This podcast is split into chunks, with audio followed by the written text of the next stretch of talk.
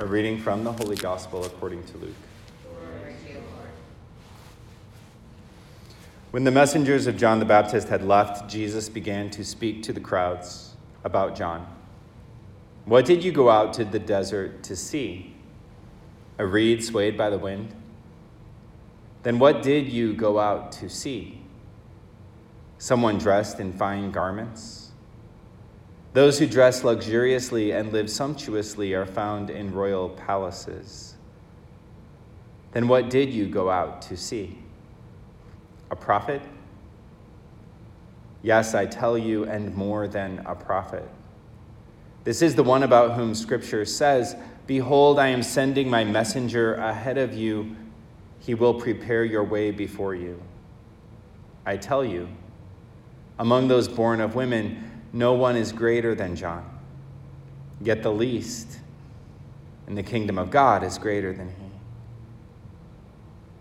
All the people who listened, including the tax collectors who were baptized with the baptism of John, acknowledged the righteousness of God.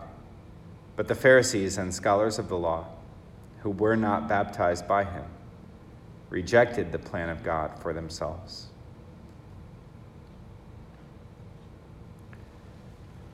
The Gospel of the Lord.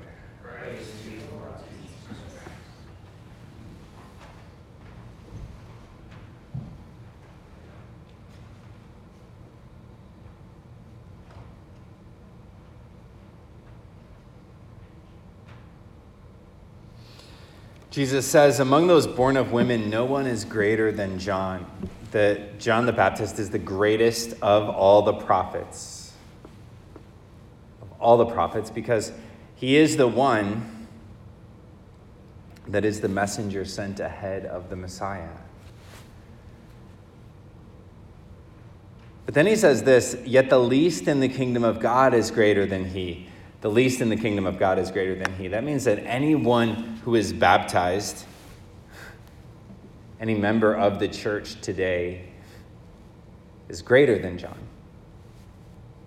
which means each and every one of us.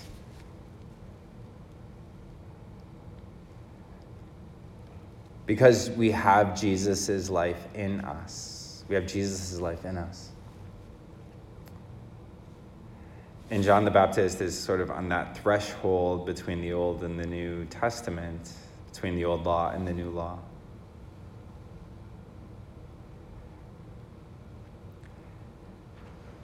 And that's an amazing thing to think about, that, to think about the fact that because of the life of grace, like we are greater than. And to, and to be greater than means that, that our nature is elevated and we have this opportunity to live in friendship with God.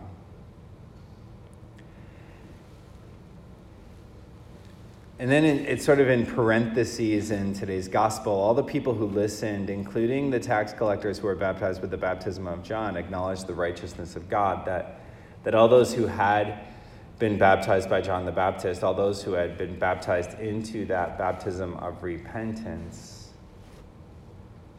acknowledged God's righteousness. But those who were not baptized with him, those who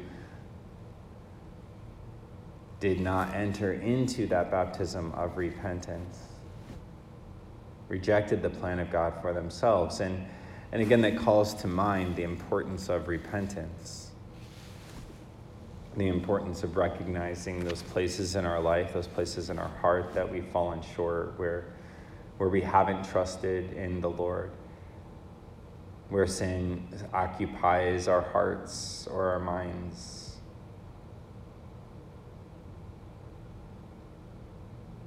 Where we've lacked faith.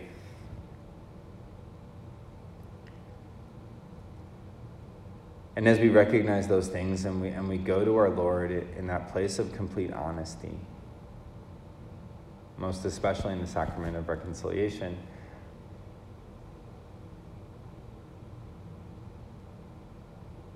It's then that God's grace enters into our hearts to transform them.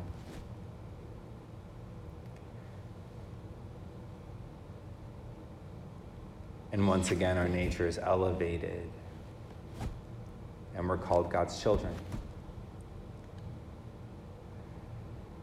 And so, as we prepare to enter into this last week of Advent, just continue to be vigilant and continue to stay open to, to whatever grace that our Lord desires to work in our hearts. That all of those fruits of the Holy Spirit will be evident in our lives. Each and every time we recall the fact that we we have been elevated, that we are children of the we are children of our heavenly Father.